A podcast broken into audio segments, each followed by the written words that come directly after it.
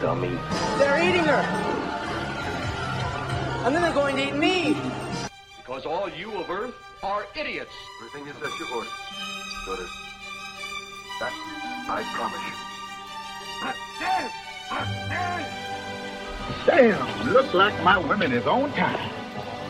Babe, I could show warm you up. No shit, baby. No! Yes. He likes the human. Hey, man, we smoking while I'm eating. You don't have to die. Well, no one has to die, Birdie. You can live. Live. Blackenstein. Black Frankenstein.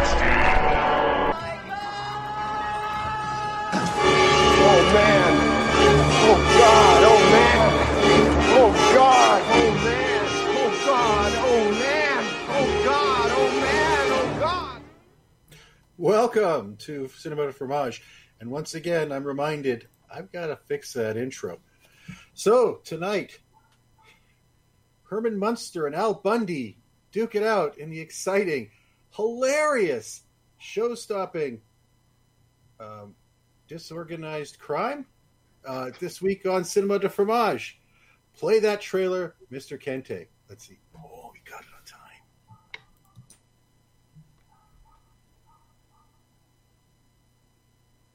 Touchstone Pictures presents a new comedy from the makers of Stakeout. Meet Nick Bartkowski, safecracker.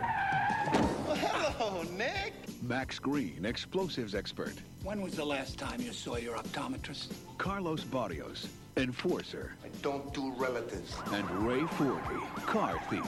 Need a ride, gentlemen? These four professionals have been summoned to Montana by Frank Salazar, criminal mastermind, for a very important assignment.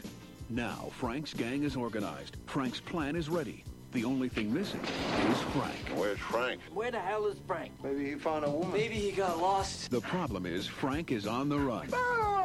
I ain't going after him by myself. An overeager cop is on his trail. Don't let him get away this time. Maybe Frank ain't coming back. And these total strangers are on their own. When you take a job, you stick it out to the end. When are we planning on doing this? Tonight. Tonight. Now, four disoriented criminals are trying to pull off one disorganized crime. Sheriff, I promise you this is it. We're gonna get nailed. Get my clothes. Get my clothes. He's taking the car! He's taking the car! There's only one bank, George. What are we gonna do? Rob it and then run away on foot? No! We got him boxed in. I say we get the hell out. So you're just gonna give up? Gets a little hot in the kitchen. The kitchen burned down, George. Touchstone Pictures presents Corbin Bernsen, Ruben Blades, Fred Gwynne, Ed O'Neill, and Lou Diamond Phillips. A comedy about crime. We got him. We lost him. We found him. I'm gonna kill him. Disorganized crime.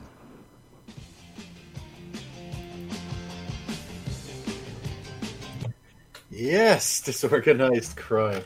This week's pick for Cinema de Fromage. Welcome everyone to the show that goes on and brings you some of the most interesting films that we can think of. Not the best, not the greatest, but the most interesting. And this week's pick is uh, one from Kente, uh, Disorganized Crime, a comedy uh, from the 90s, I believe. Yeah, Blue Diamonds. Films. No, Anyways, 80, late 89. 80s? It's 89. My, I was close enough. 89, 90, right there. Anyways, so uh, without further ado, let's introduce the rest of the gang here and then break into what this thing is about. So we'll start off at the top with Kente. How you doing today? I'm doing good. Uh, I'm doing very good. Happy to be here and um, looking forward to talk about this film. Um, you know, uh, I feel like we. I I try to make my list this year to be kind of mixed with uh, funny movies as well as uh, different kind of movies. So, um, yeah, we'll see how it goes. Yeah, and I can't wait to see your funny pick. So next is uh, a Josh, aka Frank Salazar, is here. How are you doing today? I'm doing. Uh, I'm doing great. Glad to be here to talk about this film, and I can't wait to break it down. Oh, It's going to be interesting. Hilarious. And then, of course, in the let's see, if I, I, I'm going to get it right one of these days. We have right here in the corner. Jen, how are you doing tonight, Jen? Hey, I'm doing super good. I, I, I will definitely have lots to say about this movie. Um, I was just telling everyone in our pre-broadcast that I said I had never seen it, and then 15 minutes into it, I was like, I've seen this movie before. So, yep, I've got lots to say about it. Oh, excellent. Good. Then I won't have to talk much. also tonight, a special guest joining us. Natasha, how are you tonight? I am great. I'm happy to be here. Looking forward to the discussion. All right. Oh, you don't have to lie on our account. And and also also tell her uh, how about you know what you do. What I do, um, I'm a therapist. I work in men- adolescent mental health and with young adults, and I am a professional speaker. And I'm now a comedian for the last year. Now, I think August makes it a year. Um, a little bit of a workaholic, um, but yeah, just that's me. And what about adult adolescents? Do you uh, deal with them? Adult adolescents; those are my favorite guy. King, see, yeah, I'm one of those. You wouldn't know it, but Yeah. I'm over 19. And- so 19 and a quarter. yeah, you can tell I'm young if I start do- counting myself in quarters and halves, right? 19 and a half. I, I, and I'm getting up there. You don't have to put a close up on me, Kente. By the way, you're doing a really good job tonight with the uh, the switching. I like it. All right, you know what? Let's uh, dive deep into this. A movie that I said is uh, a movie that'll make you laugh until you stop. Jen, why don't you give us a rundown on this film? Well, we know that this was a really excellent film because the synopsis is concise and super short. Four crooks cause trouble while waiting for their leader, Corbin Bernsen, being chased by two inept detectives. Our initial release date for this film was April 14th, 1989, and it was directed by Jim. Do we pronounce his last name Kouf? yes, Jim Kouf. There we go. yes, Kouf. And, there it is in a nutshell. Well, good night, folks. We'll talk to you later. Oh, I'm kidding, Kente. Why don't we start with you and have a little? Let's start talking about the film. Uh, you, it was your pick. Why don't you tell us about uh, your uh, you know background with this film and why you chose this film and what you have to say about it? Sure. Um, as I think I said last week, um, that this was a film my brother saw in the theater and was like, you know, he wanted me to see it when I was a kid. So I saw it. I saw it maybe. Wait, how long was it back when movies came out back then in the '80s? Like, it would took about a year or so, something like that. So whenever Oh, VHS. Yeah, Yeah. it was about six months to a year. Six months to a year. So it was something around that time. And um, so I it was something I always remembered as a kid. And at the time, you know, um, uh, Ed O'Neill was obviously the man on uh, Married with Children. So, you know, a lot of us were fans of, of him as well as Fred Gwynne and uh, Lou Diamond Phillips as well. Uh, he was he was his career was hot at that time. So they, had a lot of people that were hot uh, their careers uh, in this film. So it was a, a really good cast. So yeah, it's a movie that I remember from back in the day. Okay, and so and and what makes it specifically a fromage film? What gives it that quality that you think puts it in uh, with the rest of the garbage we watch? Um, well, I- think it's a fromage film because, you know, it's very silly and very corny. When you have manure humor, you know, in a movie, you know, when the movie ends with them falling in cow shit. Oh, oh, oh, spoilers! Oh, well, yeah. Don't ruin bad. it for everybody. My bad. I didn't get the spoiler section. I, um, I think that pretty fromages it up when you have, you know, uh, you know, um, somebody walking across a lake with their clothes above their head and it ends up going in the river and, you know, it's pretty fromagey. So it's definitely not high brow humor, but, um, yeah, I think, you know, it was a very silly, wacky movie and um, you know, so I think it totally fromages. it's very fr- it's very I, I did not know fromage was a verb, but okay. It's fromage. It's baby. formaggio. Okay, so uh, yeah, but uh, it definitely, I think it definitely fits the bill for sure. Excellent. All right. Well, you know what? As our uh, special guest, Natasha, and and you said you were getting into comedy. So, with your experience with comedy, uh, how would you describe this particular comedy? And you can be brutally honest as you wish. Um, so I agree with Kente that it was not highbrow. Um, it was rather slapstick and, um, you know, easy humor, but it was still funny. Like, you know, sometimes that's all you want. I, the feel I got from the movie is if you're having a day where you felt down about yourself, watch the movie and you'll feel a lot better because it was full of idiots and makes you feel better about who you are because they were just so inept. um, they didn't do much well, but the beauty of it is all the stuff they didn't do well is where the comedy came from, and that's what made the movie great. Right. Yeah. I- Okay. I agree. Josh, your thoughts on the film? Well, I will echo Kente's sentiments when I say that it did have a pretty stellar cast. In fact, I had no idea that Fred Gwynne could do something like this. Although there was a point in time where I'm guessing the director's like, well, we have Herman Monster. Uh, Herman Munster, we have to get him to do the laugh, and he does. So uh, there was that. The the only question that I was really left with uh, watching this was uh, because it had such a stellar cast. What did the director have to blackmail them to get them there?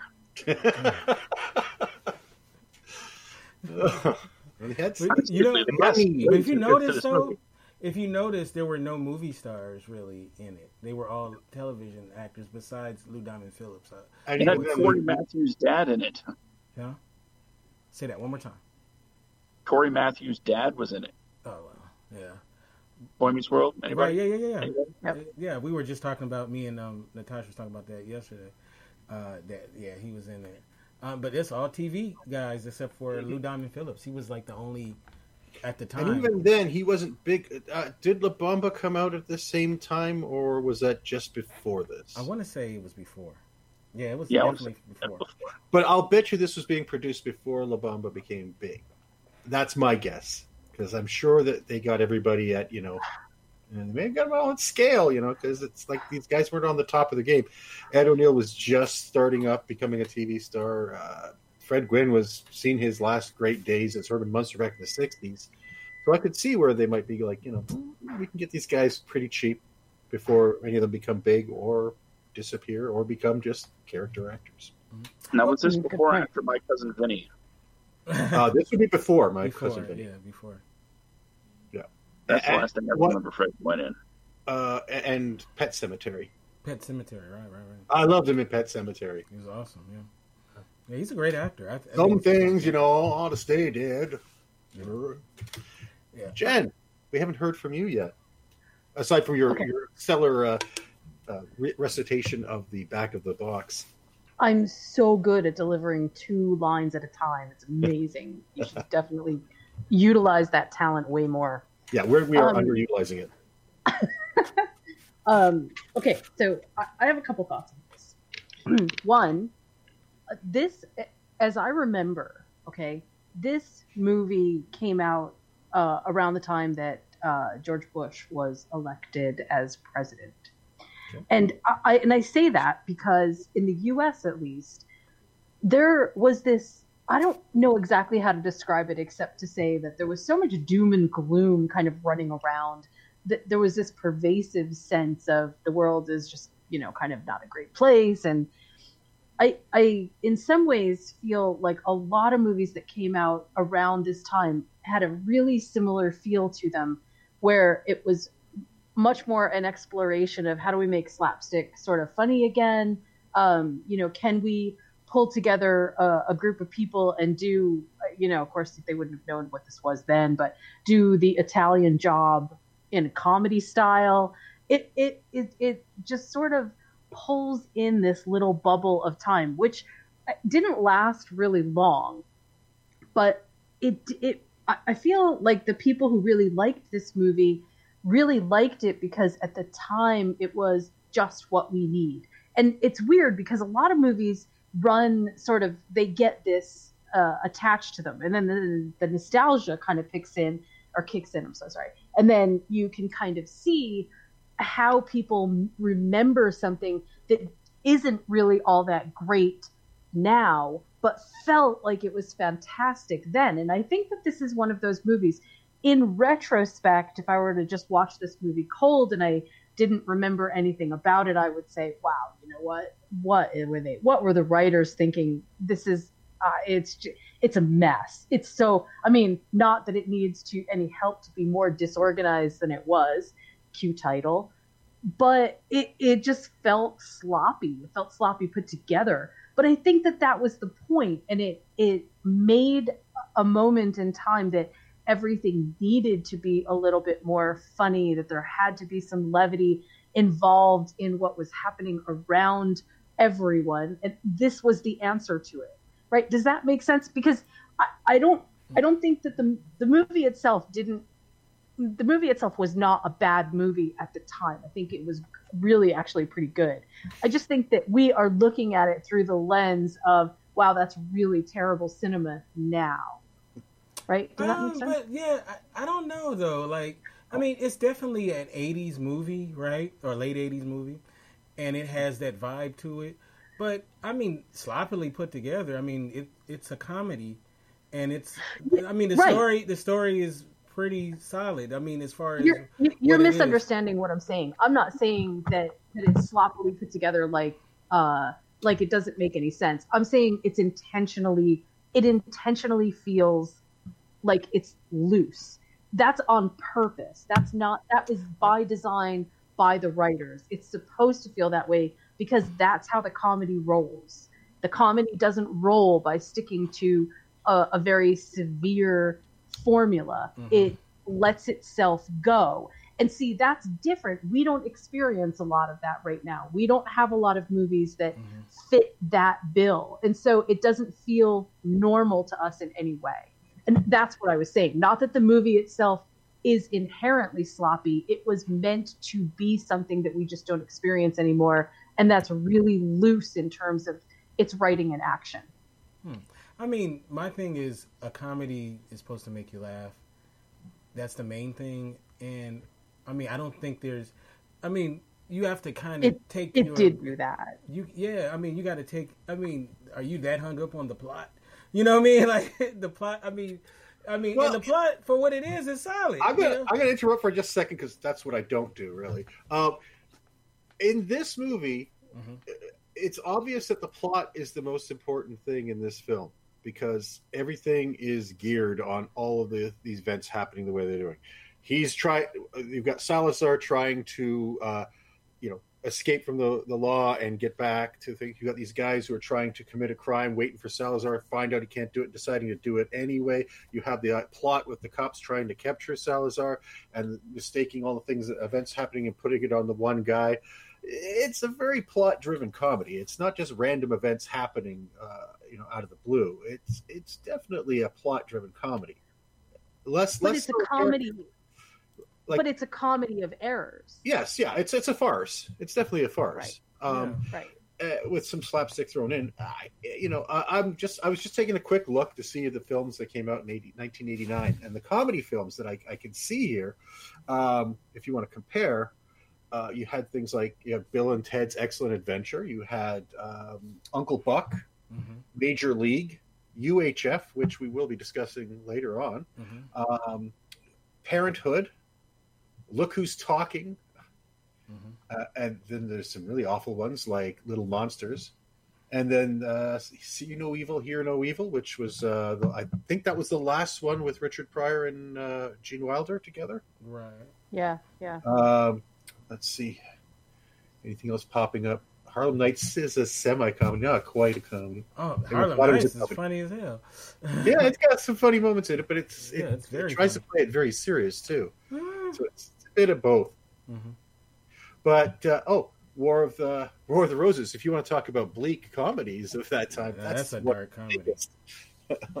so I mean, you know, you're looking at that, you're putting this one compared to the ones I've mentioned just off the top. It's like, you know, this one doesn't, you know, may not be as memorable. It may not be as goofy or uh, like sometimes a comedy is run either by characters, and that's what makes it funny, just the weird characters. Mm-hmm. Sometimes it's the funny story, and sometimes it's just the premise, right? Mm-hmm. Uh, so if you're looking at something like uh, uh, "Look Who's Talking," it's the premise, right? Uh, you're hearing the thoughts of a baby. Okay, Eh, does it hold up? I don't know. I haven't seen that movie in years. I remember watching it the first time it came out. Oh, it's kind of funny, but I never watched the sequels, and Uh-huh. you know, I've never watched it again. I watched it once. Uh, Bill and Ted's Adventure, uh, sort of a bit of both, uh, character driven, but mostly premise driven. Mhm. So characters are through. This one is mostly like when I think of the characters. Do, uh, uh, maybe I'll ask you guys how you thought about it. But did any of the characters really stand out to you as something odd or unique or interesting? Um, I would. I think oh, very bland, blah and bland about all the characters. I would Like, say. I Sorry, would. I would say the uh, Ed O'Neill. I thought Yeah, Ed O'Neill stood out. I think Ed O'Neill was hilarious. I thought he, Yes. he's you know, and it holds up um, his performance over the years.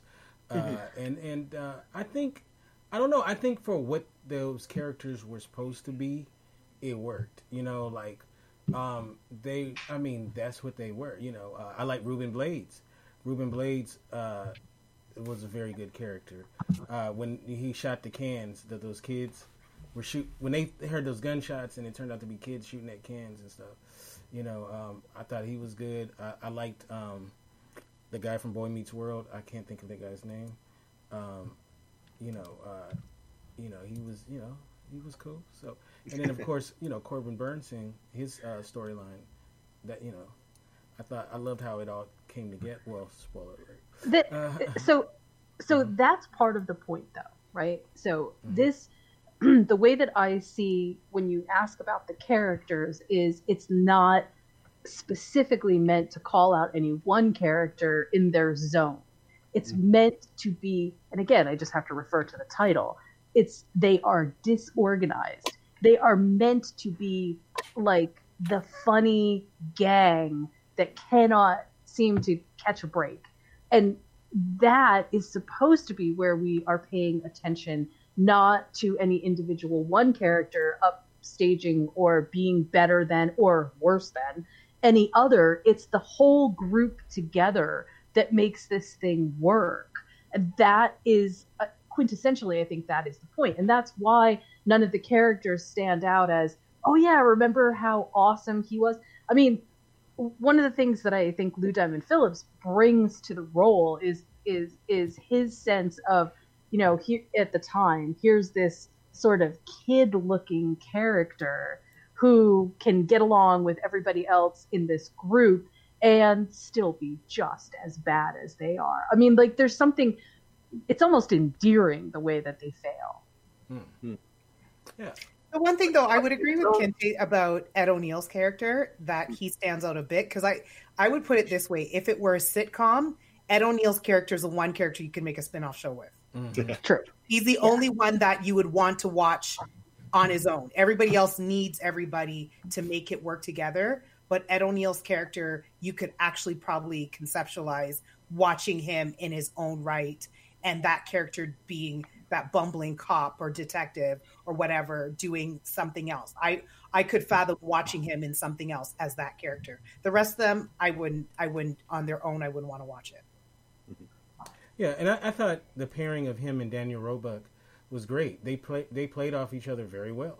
No, they and did. Uh, they're just funny, man. Like the, Ed O'Neill was hilarious in the in the film, and uh, you know, um, I just you know how he was so obsessed with the catching Frank, and he made everything about Frank. What you know, no matter what Mhm. was going on, even when um, you know it was the stuff that they were doing, then it's like you know, it, it- you know, he's he's so obsessed, he just thinks everything is with him. And and I think if you go back and see the movie, there's so many like little bits that even as someone who's seen it a, cou- a couple of times, that I pick up when I saw it too. So, um, I you know like, but going back to you know, let's kind of go into the story a little bit. Um, you know, uh, I want to start off with um, uh, so there's this whole thing where Corbin Bernsen sends out a letter. Do you guys remember letters back? Do you uh, remember that? I still get them. What are you talking about? oh, okay. Excuse me. Uh, you, I still read it too. Oh, what are you in prison? Is that that's the only people I know? No, no, I don't understand this email thing. I just have to. So, like to- I mean, now it would be a text, right? The movie would start off with him texting those guys, but uh, um, so he sent out like what five letters or whatever it was, and gets the people to go to Montana without giving him. He had so much clout that with little information, they just hop on a train and come to uh, Montana to meet up with him for this job, which they know nothing about. I can imagine you probably don't want to put it in a letter uh, that you know, hey, come on down, we're robbing a bank, you know. But um, I mean, it it must have seemed like a great idea though, right? Because this guy writes a, a letter and he says, "Come to Montana." They couldn't have possibly thought they were going to get shot. What? There's like five people in Montana. We'll never get caught. There's five people here. right. I mean, you know, obviously that's silly that like a criminal would get a letter in the mail of his homie telling him to, you know, it's like if Josh sent me a letter saying, "Hey, you know, come to Montana. I have a job for you." you know, I would probably want to. Letter in the mail. right, right. I, I don't- I don't know if that would work though. that probably wouldn't work. But you know, we, you got to take the leap. It's a film, and um, m- and most of them, uh, and they really didn't know each other, too. So now they have to come together and kind of decide.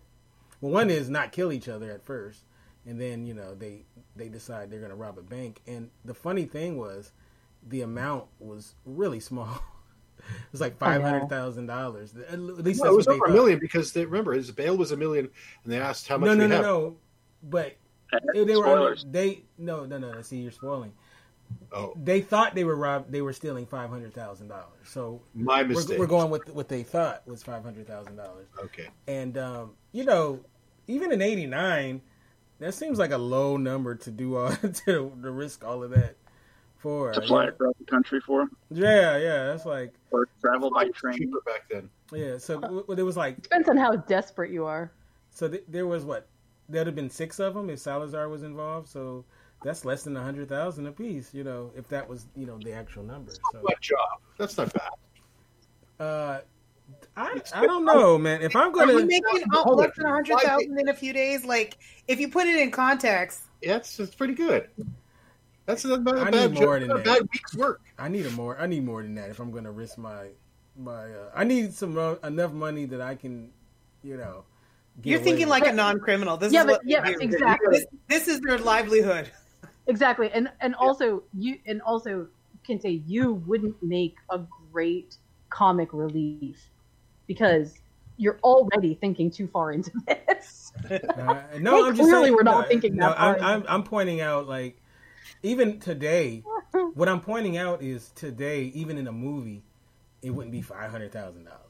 It would be like Yeah, okay. Yeah. In today's movies, they make it big because Right. it, it has to sound big, but it's like it's kind of ridiculous too. It's like, okay, let's say you pull off the one billion dollar heist. What's going to happen to you now? One billion dollars is gone. Do you think the government is going to stop trying to hunt you down and find you in any way, shape, or possible? Of course not. Because you basically embarrassed everyone by taking that much money. I Right. mean, you think Goodfellas is based on you know the true- Lufthansa. The Lufthansa heist was what, maybe three, four million dollars, Right. which was the biggest heist at the time. And even then, they were being hunted down, and they didn't stop looking for these guys decades after it happened. No, I'm I agree with you. I'm just saying in movie, in Oh, a movie movie, in a, in a, movie in, logic. in a It's movie gotta- that's that's a low number compared to what it would be today. But don't forget, these are the guys that were robbing, uh, you know, uh, Piggly Wigglies and everything to uh, make money for bail for their buddies. So yeah, that was that was funny. I, I don't think they they they really care. No, uh, I, I'm not. I'm not questioning that as a plot line. I'm just pointing it out. The, Mm-hmm. the time Can, difference. can I interject something? Sure, of course. Okay, um, I watched this movie for the absolute first time, and I went in completely blind. So, in my head, I'm seeing things like you know, you know, kind of from a writer's perspective of you know, okay, you know, uh, train and going through the mountains, and okay, we got a, train station here. okay, there's a guy with a bag and a guy with a similar bag, and is there going to be some sort of bag mix up, and, and that's where the shenanigans occur? Or oh, there's a third guy with a wait, wait, there's a car. Is that car going to take the wrong bag, and we're going to have the the zaniness? No, he has a bag too. So, and and, and as um, Frank is, you know,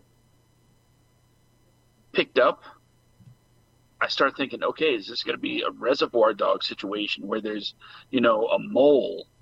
Is, is that yeah, what's you know, gonna I happen? seriously thought Lou Diamond Phillips was a mole at the beginning of the movie. Uh-huh. I did. I think he's a young guy that nobody knew anything. Said, "Oh, okay, he's going to turn out to be like a narc on these guys." And I No, thought, I thought, and, and Uh-huh. Oh. Okay. it was um, I thought it was going to be the obvious um,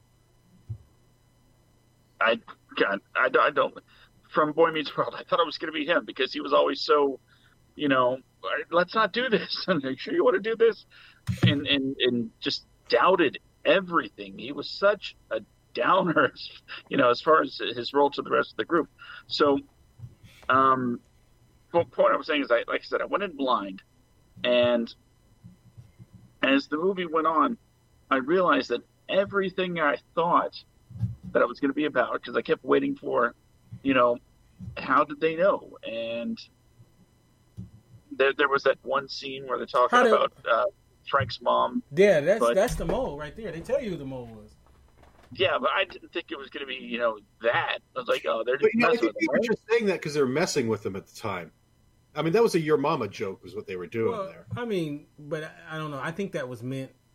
I think they threw that in there, kind of to say that's how we caught him. You know. Well, no, I think they were just doing that to needle him. I think they were. That was a uh, "your mama" no, joke. Basically. Yeah, but I, no, but I think also. We paid hundred bucks and your mother told, turned you in. Yeah, I think mean, that, I think on, they meant it. They were making fun of him. the whole thing because at first they said, "Oh, we had to beat her." Ah, no, no, we just did. I think she didn't say a thing. I think they were just doing that to needle him. That's how I. took it. Uh, well, I mean, I I took mean, it. I took it as don't that there was. I, I took it as there was some truth to it, but they added. The Yeah, miss- yeah, Where she turns him in. yeah, yeah. So like the first time they were like just jerking with him, and then, then they were like, no, no, it was actually a lot easier than that. No. I, and I thought it was going to go somewhere else too, which it did. Yeah, I thought it was definitely going to be one of one of the the robber guys was going to be a cop or something. Yeah, yeah, that's what I thought too. I thought Lou Diamond Phillips was going to turn out to be a mole, which you know, young guy in the group that nobody knows about, and it turns out it's a weird thing because uh, there's a lot of dropped threads in this film, potential comedy bits that seem to build up to something, and then they just don't. Uh, the big one that sticks in my mind is when, um, oh, what's his name? Uh, Spanish Kevin Spacey there is uh, in the car talking to the police. Ruben and, Blades. Ruben Blades. And uh, that's all I was thinking. Was, hey, it's sort of Spanish Kevin Spacey there. Or maybe Wow, not. that's a, a terrible Not thing to say about it. but he was just- it was a very, anyways. uh-huh. Besides the point. So he's talking to the cops about the girl in the bank that he was flirting with, right? So you figured, okay, there's a thread here. They Wanda. built up Wanda Breen. Yeah. Wanda, Wanda. right? Right, Wanda. So they've set this up. I mean, this is a this is a, a joke setup right here. Boom. He's met Wanda. He's flirted with Wanda. He knows Wanda by name. That's your setup. Okay. Later it comes. He's talking to the cops. Okay. They know Wanda. He's going to meet Wanda. Okay. Where are you? And one cop looks at him. You're going to see Wanda tonight. Now, if you're going to carry this through, that cop would have been Wanda's husband, and that I would have been. Oh my god, this guy's that would make it even funnier because he's now telling this guy, "Oh yeah, I'm going to have dinner at this girl's house. You know Wanda." And it's like, "Yeah, that's my wife," kind of thing, which could have made a really interesting thing. But instead, they kind of go, "Oh yeah, yeah, you're going to go see Wanda," and it just kind of fizzles. And I'm like, "Oh." For, I oh, mean, well, I'll say they this. thought the important thing was Lou Diamond Phillips under their car, and it wasn't. The, Uh, the funny part would have been right there, saying, "Okay, guess what? You are now at, talking to Wanda's hu- husband and say, or boyfriend, or whatever, and saying, yeah, you're going to go be seeing her tonight while he's working." And that creates this kind of new tension, creates a, a bigger situation for them to get out of. I, But they I, I'll, kinda say, I'll say. I'll say Yep. this. I'll say this. Just as a side note, the woman who plays Wanda Breen in there is the director's uh, wife. For real.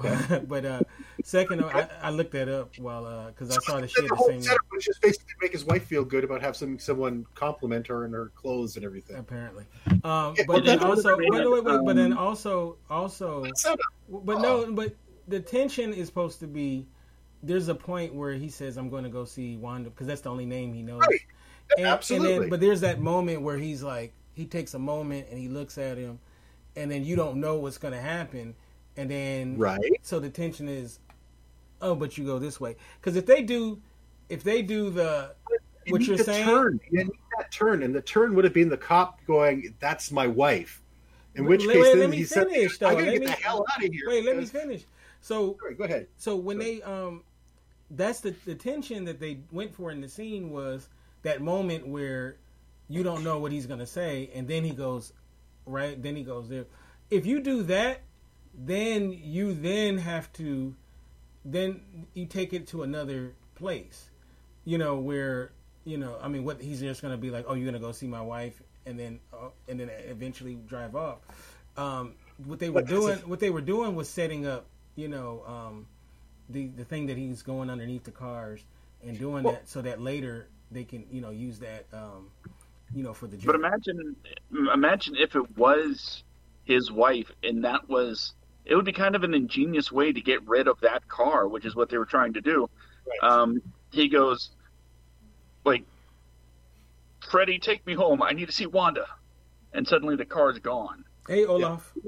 Leaving Yeah, Lou Diamond Phillips just lying under there, going, "The car is gone." And he's like, you know, I mean, that's that would be an interesting kind of a punch.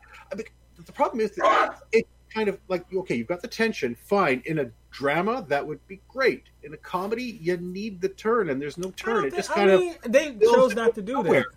They chose not to do it. So I mean, I don't think it's. I, I know that's what I'm saying. They do this several times in this film. There's several Uh, that setups. one is that uh, that one's weak.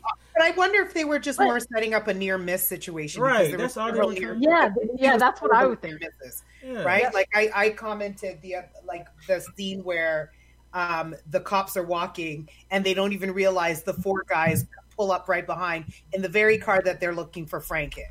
Right. Like there's all these near miss scenes where it's like oh, almost right. Yeah, yeah, but if yeah. you have if if they had say it was the guy's wife, that could have just taken the movie in such a different direction. Right. Yeah. Well, And it would have put brakes on what was supposed to continue. right. Fair enough. Fair enough. I, I mean, I do see that point, but like I said, then, but it feels like okay, the setup is just wasted. It feels like okay, boom, boom, and then no, no, we got to keep the plot going.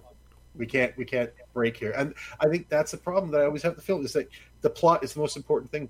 They've got to get that robbery done, and any side things are directly linked to that, and there's nothing else. You can't have a side story that is not linked to the plot, and you're kind of locked right in there, and the, the whole thing is very locked up. I, I mean, But isn't that the title? The Yes. title is Disorganized what are you crime. talking about? That It's makes no Really sense. disorganized?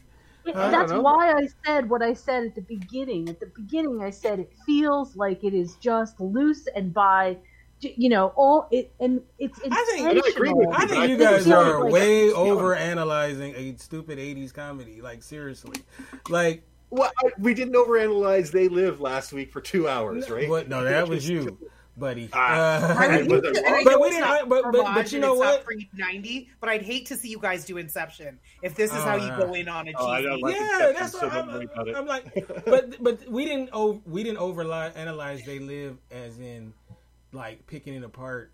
Oh, you know, stupidly. You know, like we just basically just Oh. talked about it. A, a, a lot. We were I getting- Or You know what just wait until just So- wait until next week. I can't wait. Oh yeah, I, yeah, but I, I mean, I think, I think it's going way Oh, over. no, hold on. Okay, okay, we're doing a comedy, right? Right. And supposed to laugh during a comedy. And I did. I, was- thought it was hilarious. Yeah, it was I, funny. and I subject. I I sat there and I broke a smile twice. Because you like really stupid shit. Because you didn't like laugh. dumb shit, though. So come on. I do like dumb shit. I do. I do. So- But I like to have my comedy. Maybe I like my comedy a bit broader. Uh, I I didn't find like the one-liners that they tried to put in didn't work, and the comedic situation. Uh, Lou Diamond Phillips being dragged under the car, I guess, was the the closest they were going to get to broad comedy. And even then, he gets up, dusts himself off. His back is I scratched on the back, I'm like I they threw him loved through that. puddles. He went over a curb for God's sake. What is he supposed to be dead? like, what do you want? You want him to be dead because of it? Like, I love it that's until he got up and I'm like, oh come on, at least have the you know back of his shirt all like Oh, you know, almost you all, you're going way. and Come on Hardy? now, that's Yes. silly. Haven't, haven't Yes, you and you know what? seen Their clothes and get Hardy? I do. I own the entire collection of their uh, their talkies, and you know Well, what? Their clothes get wrecked when they do something like that. Okay, King. It's Dude. Maybe they couldn't afford it in their budget to supposed rip to up be jacket. ridiculous. I, I, Uh, okay. I know, But but that's- yeah. Uh, okay, okay, so so okay, so reality doesn't work in this film until it does, until it does. I mean, it's weird. This film, it's it grounds itself very hard into reality, Right. and then it'll be something broad like that, and then go, oh yeah, nope. He's just like a cartoon know. character. He gets up. I don't know anyone fine. who's seen this mean, even a movie. cartoon character. I don't know anyone like, who's seen this coming off movie. his back or something. You're like the that. only Just- person I know who's seen this movie who was like, "Oh man, this movie sucks because his jacket wasn't ripped up."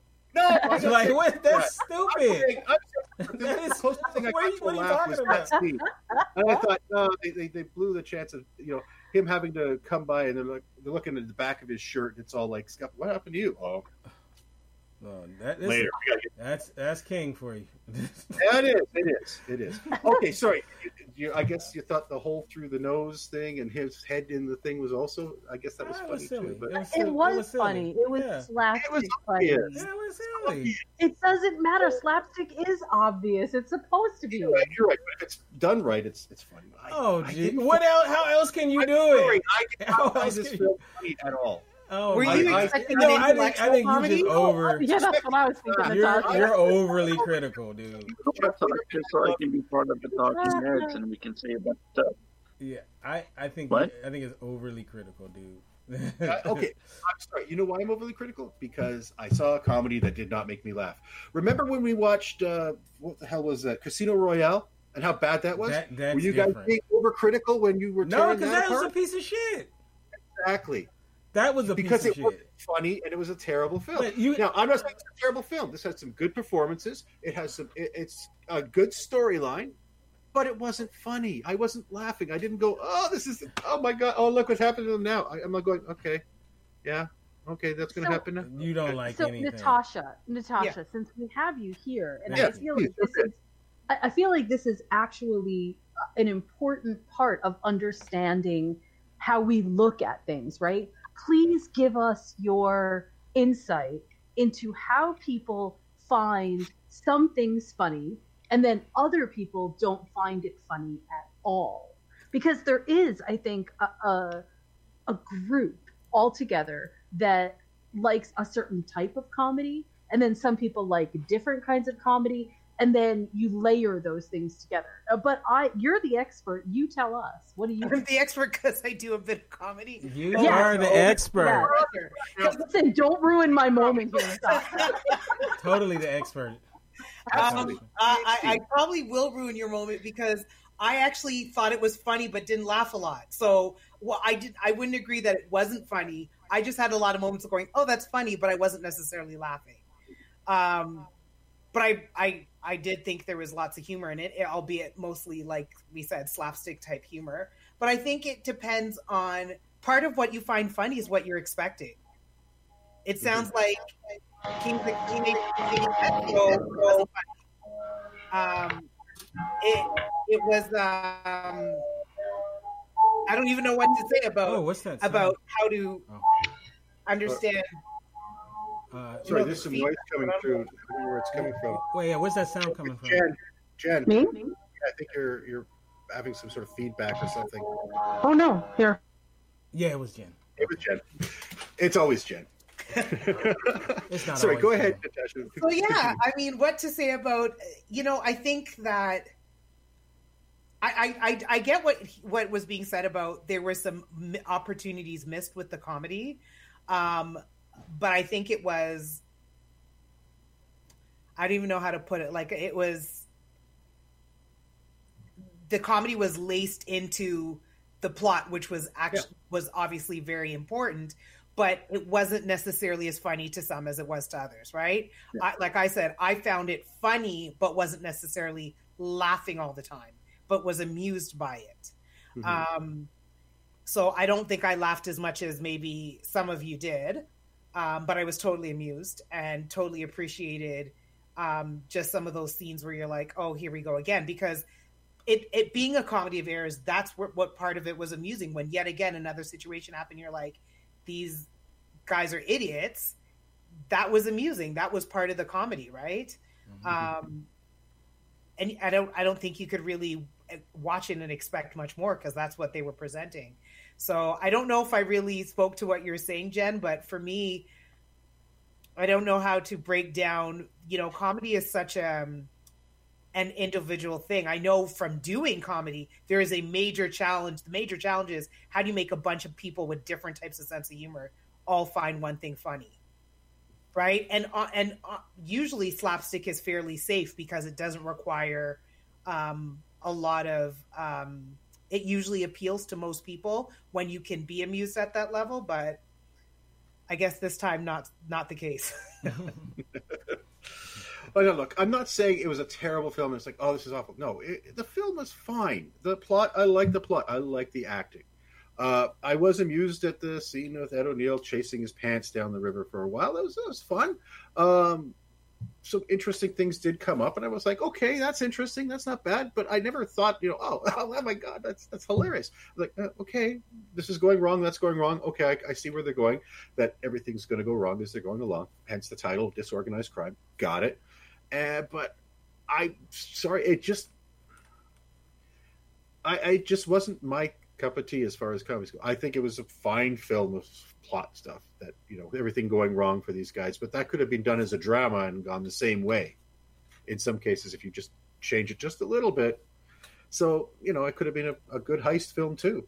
Oh, go ahead, uh, Josh. Yeah, go ahead, Josh. Um, I, I, just want to say, in, in my opinion, that um, watching this, it seemed like Ed O'Neill was the only one that really understood and played up to what the movie was supposed to be. Mm-hmm. It seemed like all of the gangsters more or less played it pretty straight for the most part, mm-hmm. and he was the only one that was actually going over the top with his performance. But I don't think you want like everybody to be over the top, though. In a in no, a, no. Uh, no, but over the top ensemble with you know uh, you know comedy of errors, you want to see you know some bigger reactions to things that yeah. are going wrong. Yeah, like the frustration's got to be like up to here by the end of the film, where they're like you know literally losing their minds because of everything falling apart. I mean, like like I said, there's some weird things where there's threads that happen that go nowhere. Uh, Fred Gwynne suddenly he's like, "Oh, my heart!" Oh, and the dramatic sting of music comes up, and it's like, "Oh, oh, what's wrong?" It's just my heart, but don't worry, I'll get through this, and we're gonna do this thing, and I'll kill you if you guys back, you know. And then nothing. It's like, okay, why was this scene here? What was the point? I like because they were. I noticed a, it. I they, noticed it because it was there, and it was being very obvious that this wait is a minute. he was having a uh, a physical altercation. He's an older guy with a yeah, younger guy. Okay, and then right. his he, he had an, uh, a reaction. Writing a story, but when you're writing a story, no scene is just to be a scene. It, there is a reason for every scene in a film if it's done right. Uh, I mean, and that, that was a scene that was set up. They put the musical sting. They did everything to make that look like it's an important scene, and it doesn't pay off anywhere. It, I agree. It, it, it never comes back. It's like, what was that for? Why? Why put that scene in? Well, because at totally that moment, he that's how they broke the scene was he had the heart issue, and then he was mm, like, Okay. and he took the medicine, and then he was like, I, And he was fine. and he Okay, said, and then so he said, "I have the decency not to die before the job is done," or something to that effect. Yeah, But yeah. if you notice but, by I mean, the trailer, though, when you watch the trailer, there, there's like a lot of stuff in the trailer that's not in the movie.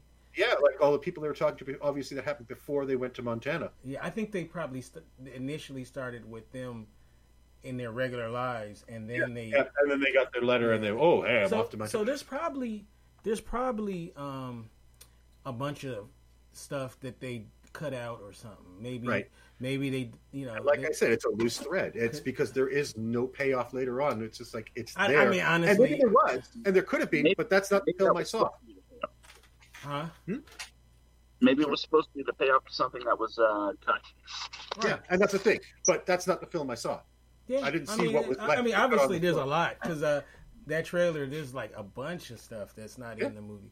But um, I don't know, man. I, I, I, I don't know. I didn't. I don't. I didn't look at the movie like why didn't they pay off him the heart attack? Like that's to me, that's like overly. That's, I wouldn't have noticed it if they didn't put in the musical sting and make it a big thing. Like they, they put this stupid musical little. And he's I like, know. I think oh, you're. Be, I don't know, man. It's like a stupid comedy. Like I don't. I know it's a I stupid uh, comedy. I didn't. But why uh, put that scene in if it's just being a stupid comedy? That's what I'm saying. It's like it makes perfect sense. I don't know why it, It doesn't, make doesn't. sense. It's- why? Okay, It makes okay. perfect sense. All You right, almost had a heart attack. okay, so why don't we see a scene in Star Wars where Luke goes to take a trip to the bathroom in the middle of the film because he's got to go like everybody does, you know? Because, it's not Because it's not a necessary to the story. I don't know. It's like Not Star Wars is not a comedy? I don't, Uh, No. I, I don't know. Sometimes I wonder about you, bro. Because uh, You may wonder. Like You may that is wonder. that is like overly. That's like. You know, you're the one of those people that I- watch you 24 and complain that Jack Bauer never uses the bathroom. No. Well, it is weird, but Listen, I'm a diehard 24 fan, and I complain that Jack Bauer never uses the yeah, bathroom. it is. Do we need to see him taking a shit? dies. Yeah, it's, Do it's, we need it's, to see Jack Bauer taking a shit? No. Well, here's the thing. No, but like even just Why- saying like an, an acknowledgement once in eight to ten Who seasons. cares? You know, when, when the commercial breaks, before they do the commercial breaks, and they're going deep, deep, they show the you know a washroom sign, and that's it. It's like, Who okay, gives a fuck? Okay. Just be entertaining. five minutes later. Just be entertaining. Who cares? like Yeah, but you're the one of those Sometimes- people that want needs to know what the force is. What? No, I don't care yes, about you do. You're one of those. Let's You go needed there. to hear there's this thing It's called mini funny. Chlorians, and mini know. chlorians make up the world. And you're the You reason know why I, there's midi-chlorians. I'm not a Star. Wars fan at all. You're the I like Star Wars, but I'm not a fan because so Luke don't care take a about- shit in it. That's why. No, that's not why. I'm saying though. Why didn't we scene see- Sometimes not necessary. Why didn't we It- see Darth Vader being fitted for his uh, Why- helmet? Why can't we see Darth Vader being fitted for his helmet? They just knew the right size They to put on him there. that. You know, like Empire. we didn't see them measuring his head to make sure it was going to fit. things that fit. occur to you. It doesn't make it didn't make 24 bad. It's just something that occurred. Yeah, exactly. who These things pop in your cares? head There was when you're some cheesy movie with Bill Cosby years ago, and I remember he was invisible. And I What's remember that? thinking in the movie, well, he would have to be naked by because his clothes would show, but his Oh. body wouldn't. Right? I had the thought. I didn't think it ruined the movie. No, hey, these things pop in your head. Yeah, but All I I'm mean, saying is like, to I'm- be like, I- to- Your What- observations. Did I say, oh, the movie sucks because of this scene? No, what I said was it's a it's a it's an example of a loose thread that this film has a lot of in it, where they have a, a something come up that seems to have want to go somewhere, but never does. I didn't take it as that. I just took it as Okay, okay, moment. that's fine. But and I, I wasn't Most trying. movies- To, I wasn't trying to with a spyglass going. You don't need a uh, spy trying to find. Trying to You, find. you, you I'm watch like, a lot of you films, literally got right? the film, and you're just like, Oh, oh, oh, oh, wait a oh. minute. you watch a lot of films, do you not? I do. Okay, so if they do a Chekhov's gun, right, Okay, where they show the gun on the table, Okay. you know that's going to come back later in the film, right? possibly. right? Almost ninety times, if a guy walks by something and he looks at something specifically, like he's looking at a piece of machinery when he's going by it, you know later on that a film that close-up of it. piece of machinery is going to do something to resolve it, right? That lingering shot. Possibly. Yeah, that and they do that for a reason, right? And then it works for that. These things, it's the it's it's. I look at it it's overall. film I, right? You don't show something for no reason. But you don't like- have something like- happen for no reason. It's not just hey, let's just I honestly, the things that you're mentioning are so insignificant, and like no, I've ne- no one even thinks about that. Like that's just silly. But clearly Okay. not no one. He did. I did, Yeah, but, but I mean, that's I'm Mr. insignificant. Insignificant. Not over the there. only one. No, I'm It's just just saying that's that's proven. Terry though. He's going he's going to be spyglass Uh, with the film. No, no, no, no, no. I'm just Look, like I just know. Look, I watch enough films to know narrative structures. When something like this happens, it usually, if they make something look important at the time, there's usually a payoff. And this See, film does a lot of things where they build something up and there's no payoff. I can't it's watch like, the. Three Stooges with you because you're going to be like you're going to They be do, Like, they. At least the Stooges do that. They do. set oh, up yeah, right. I'm If sure. see that I'm sure if I go back, hit someone in the head. I'm sure if I go back, there are going to be a lot of loose threads Uh-uh. using your. Uh, If thing. you see Moe pick up a, a crowbar, you know someone's going to get hit with it.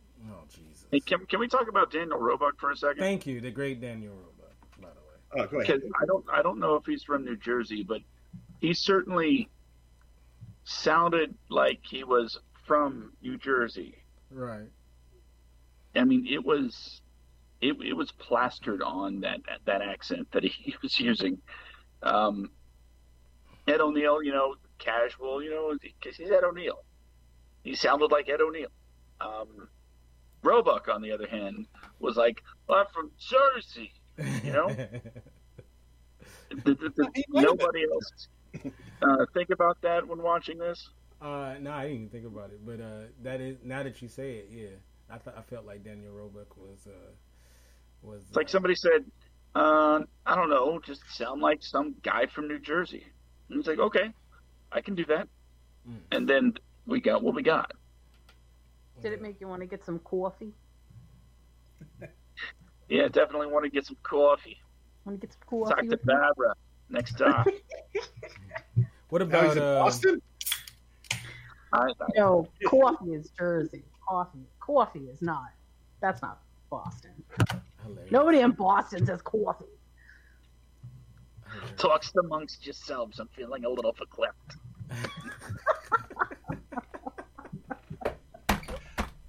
From a guy Oh, from man.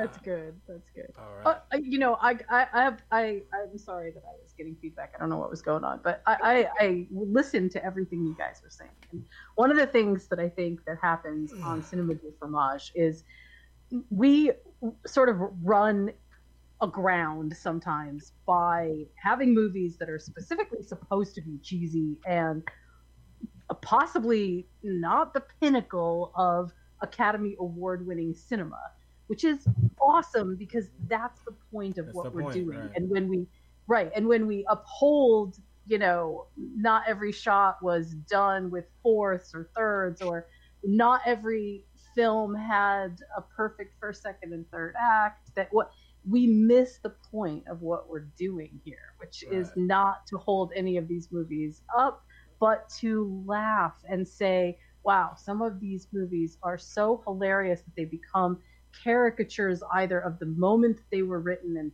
and released, or they are just entertaining because they are cheesy. That, I think, is ultimately the bottom line. And getting lost in the semantics of whether a movie was good or bad throws the whole premise of what we're doing here off and out the window.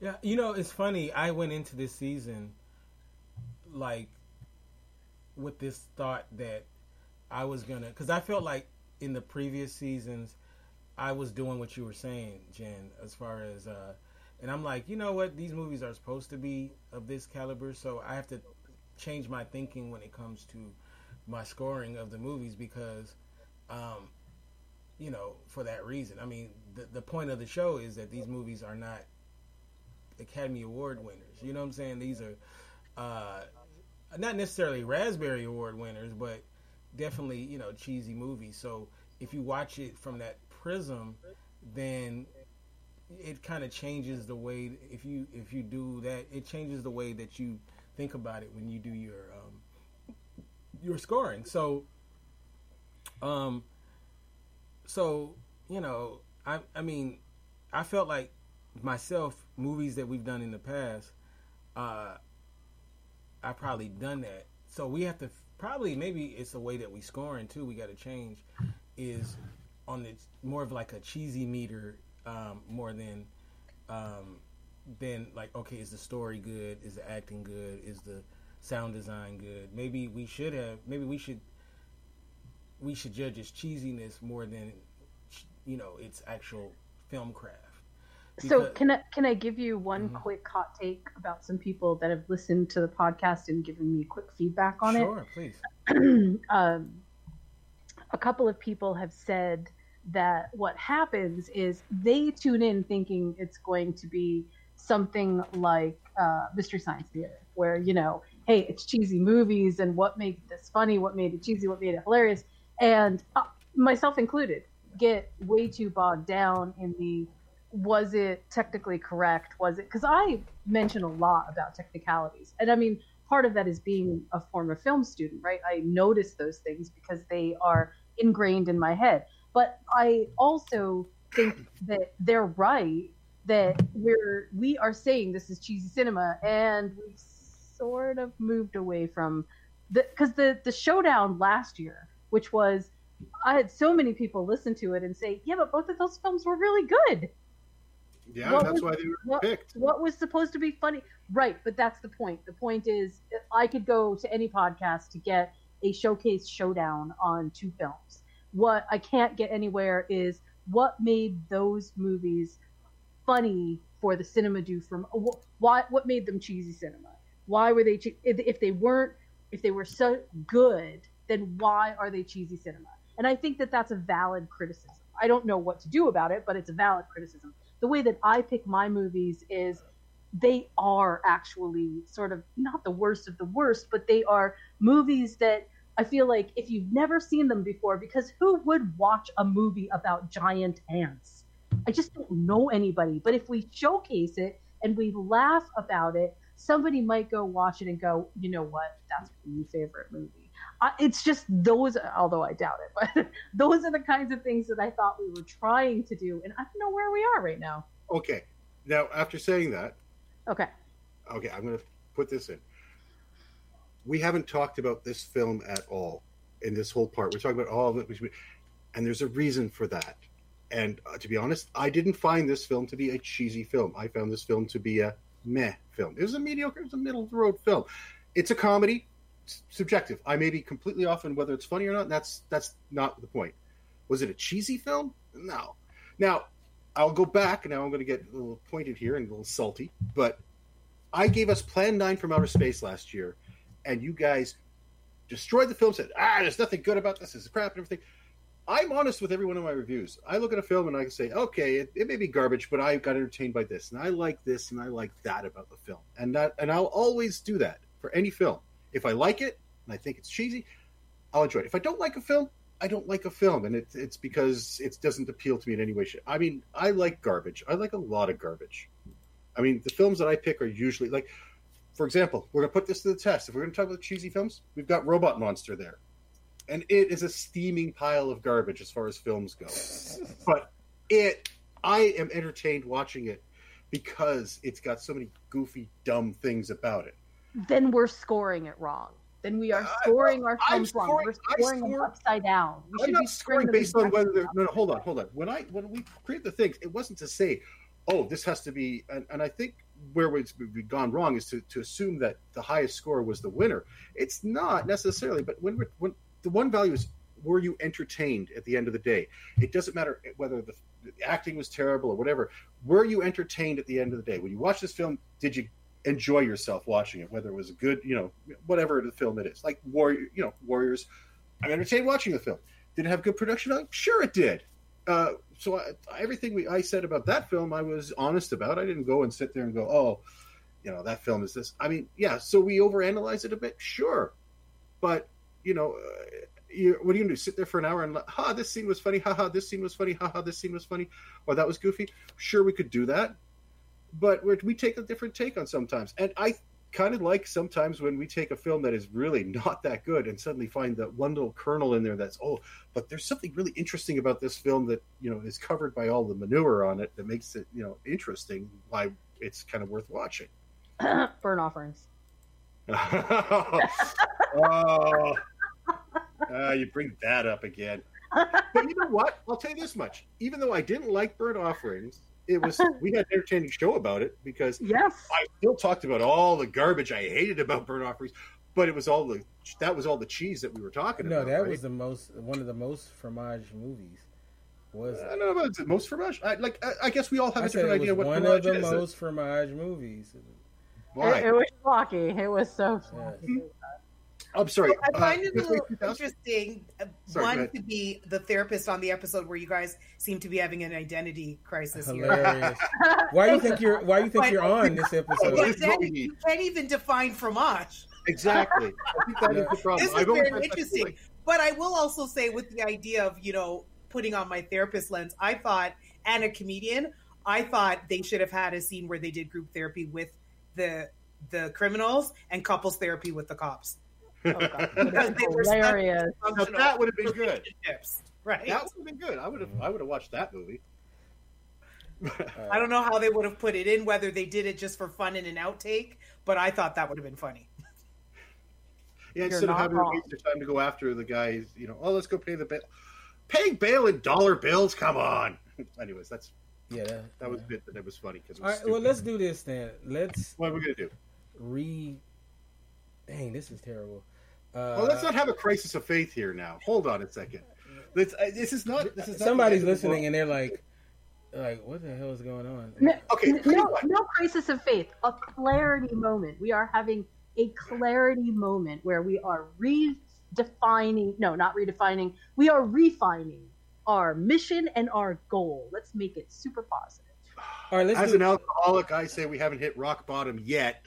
Let's do this. How are we going to get back up yet? Let, let's do this. Uh, instead of finishing with the scores, we'll kind of refigure it out, and then we'll just record uh, an ending. Um, we'll put it up as is, and we'll do a scoring once we re figure it out, and then um, we'll get together and just do the scores. Um, Okay. and we'll, we'll, we'll, we'll just record that. Like, uh, okay, I'll tell you what. I say next week's film. What what is what do we have on slate for next week? Don't Uh, be afraid of the dark. Don't be afraid. Don't be of afraid of the dark. Okay. So let us. I say watch it all together. Group therapy here, right? Natasha, do you think this is a good idea? You watch it all together. Well, I, We I it you all have to together. keep going for me to decide if I think it's good. good. Okay, sorry. This is my start here. We watch it all together, and then and we can say what we want to say as we're watching it, get an idea, and then maybe discuss it afterwards before we do the, the show, and then walk away and have our own ideas too.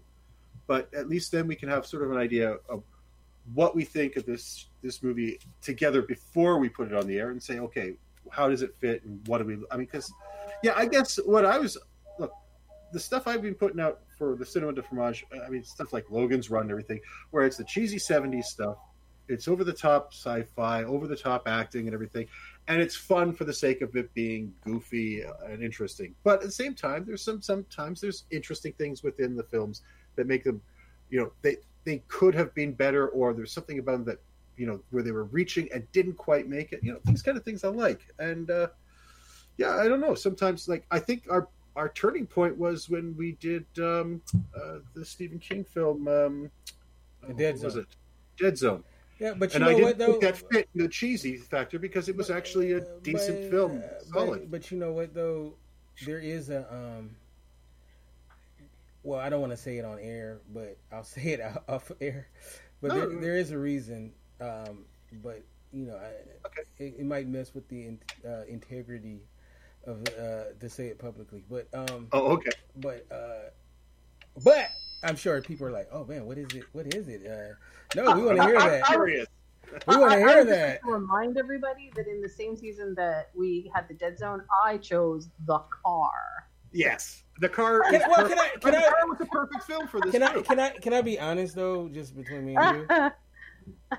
It don't fucking matter. As long Yeah, as people like what you're doing, That's really, that's really it really doesn't line. matter. There That's is really no. the bottom line. right. We're getting to heaven either But we should, way. But we should, but we should decide. Oh. We should Yeah. decide to score this differently if we're going to do our showcase showdown at the end of the season because people do get confused. I mean, that was really valid criticism, I think, and I heard it from six people. So six people is not just a little tiny to me. No, that's 100% of our audience. That's like a lot of people. That's that were 100% like, of our audience. oh my god, I listened to this. I'm so glad that I can talk to you. So yeah. But now, what? The, what were the two films? It was Strange Brew and Dawn of the Dead, was it not? It was Strange Brew and wait, was it Dawn of the Dead? Yeah. Uh, no, wait. Dawn of the Dead was first season. Uh, what No. was? No, it wasn't. That was last Yeah. season. No, that that was was it? sure it was Dawn of the Dead. It was. Okay, maybe it was. Because I had to defend Strange Brew, and I did so happily. You That's won, right. didn't you? Yeah, Wait, won? right. But I mean, they're both cheesy films. Like I don't see how they weren't. What you say? Oh, because I like them, No, but they're not cheesy. no, no, no. no. That's. I don't think that's the point.